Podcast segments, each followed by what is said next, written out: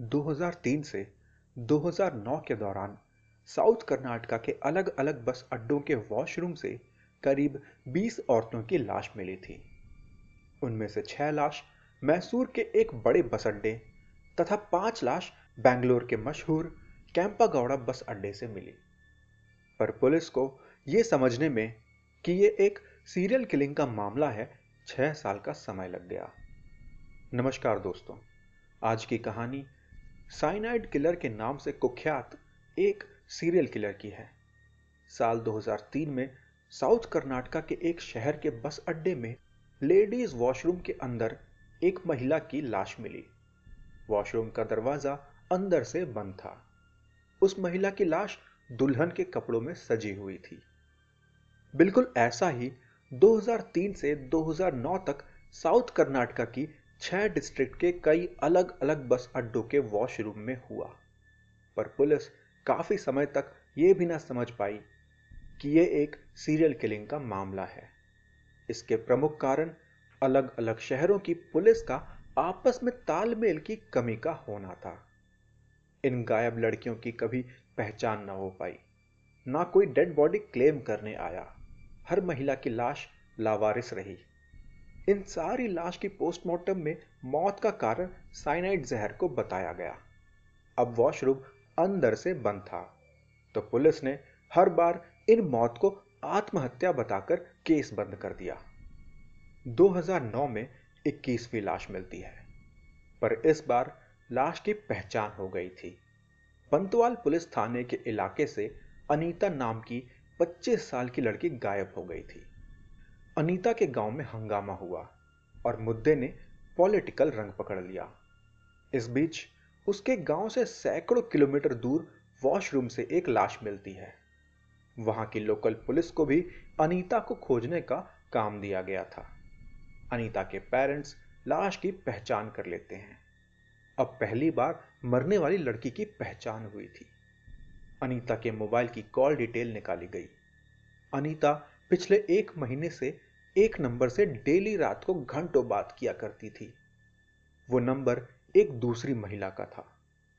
Police ने उस महिला को खोजना चाहा तो पता चला कि वो लड़की खुद कई महीनों से गायब थी।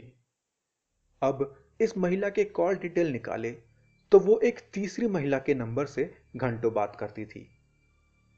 ऐसे एक महिलाओं के नंबर का चेन बन गया, और सारी महिला गुमशुदा थी। पुलिस को लगा कि यह मामला सेक्स ट्रैफिकिंग का है। इन महिलाओं को गल्फ के देशों में बेच दिया गया है। इसी चेन में एक ऐसा नंबर मिला जो आज 2009 में भी एक्टिव था। पुलिस ने उस मोबाइल के लोकेशन को ट्रैक किया। यह मोबाइल कर्नाटका के एक गाँव में मोहन कुमार के घर वालों के पास मिला। घर वालों ने बताया कि यह मोबाइल मोहन कुमार ने उन्हें दिया है। जल्दी ही मोहन कुमार को भी पुलिस खोज निकालती है।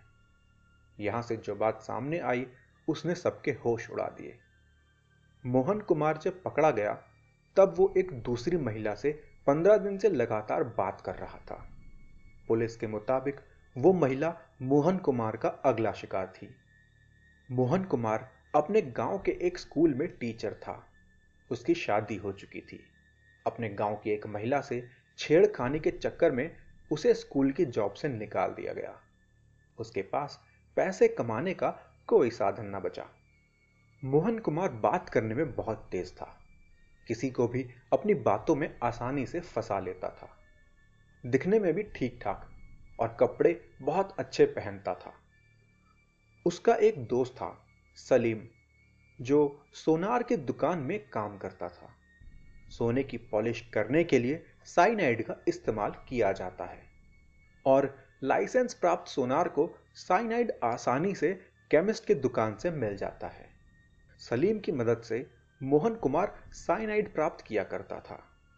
मोहन कुमार छोटे छोटे गाँव में जाता 20 से 30 साल की उन लड़कियों को अपना निशाना बनाता, जिनके घर वाले गरीब हैं और उनकी शादी नहीं हो पा रही। मोहन कुमार उन लड़कियों को अपने प्रेम के जाल में फंसाता और उनको घर से भागकर शादी करने को मना लेता। ये लड़कियाँ मोहन के कहने पर अपने घर से सारे गहने लेके मोहन के साथ भाग जाती। अब आप सोचेंगे कि उनके परिवार वाले अगर गरीब थे तो उनके पास गहने कहाँ से आते थे? तो आपको बता दूँ कि एक इंटरनेशनल रिपोर्ट के मुताबिक अमेरिका के गोल्ड रिज़र्व से ज़्यादा गोल्ड हिंदुस्तान के गाँव में है। भारत में सोने की खरीदारी के लिए एक त्योहार अक्षय तृतीया मनाया जाता है। और हमारे यहाँ शादी वगैरह में सोने चांदी का बहुत महत्व है। तो यहाँ गाँव में रहने वाले जो आमतौर पर आमदनी के आधार पर गरीबी की रेखा के करीब होते हैं, पर उनके घरों में भी काफ़ी गहने होते हैं। मोहन कुमार उन लड़कियों को लेकर मंदिर जाता, उनसे शादी करता, फिर बस अड्डे के करीब किसी लॉज में सुहागरात मनाता। दिल भर जाने के बाद वो उस लड़की को घूमने के बहाने बस अड्डे लेके जाता। कोई भी लड़की शादी होते ही बच्चे नहीं पैदा करना चाहती है। मोहन कुमार महिला को गर्भवती होने से बचाने के लिए गर्भ निरोधक गोली देता, पर इस गोली पर साइनाइड की एक परत चढ़ी होती थी। मोहन कुमार उनको बताता कि यह गोली खाने के बाद थोड़ा चक्कर आता है, इसलिए इसे वॉशरूम में जाके आराम से खाना। मोहन कुमार हर महिला को दुल्हन के लिबास में ही बस अड्डे लेके जाता था। यह उसके दिमाग का कोई फितूर था, जिसमें वो महिला को दुल्हन के लिबास में ही मारता था, पर उनके शरीर पर एक भी गहना नहीं रहने देता। गहने मोहन कुमार लॉज में ही रखवा देता। ताकि वो उनको लेके बाद में भाग सके। यहाँ महिला साइनाइड की परत चढ़ी गोली लेके वॉशरूम जाती और मोहन कुमार लॉज वापस जाकर सारा सामान बटोर कर अपने अगले शिकार की तरफ़ बढ़ जाता।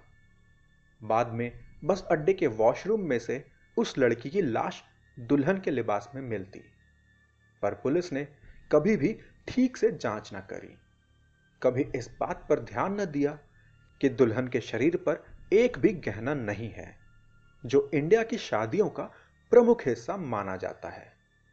अलग अलग शहरों की पुलिस ने कभी भी एक दूसरे के साथ संपर्क बनाकर इस सीरियल किलिंग की कड़ी को पकड़ने का प्रयास ही नहीं किया। मोहन कुमार ने खुद तीस से अधिक लड़कियों को इस प्रकार मारने की बात करी थी, पर पुलिस उनमें से बीस लड़कियों की ही पहचान कर पाई। इन बीस लड़कियों की हत्या का केस उस पर आज कोर्ट में चल रहा है। तो आज की कहानी में बस इतना ही। इस कहानी को अपने दोस्तों के साथ अवश्य शेयर करें। धन्यवाद।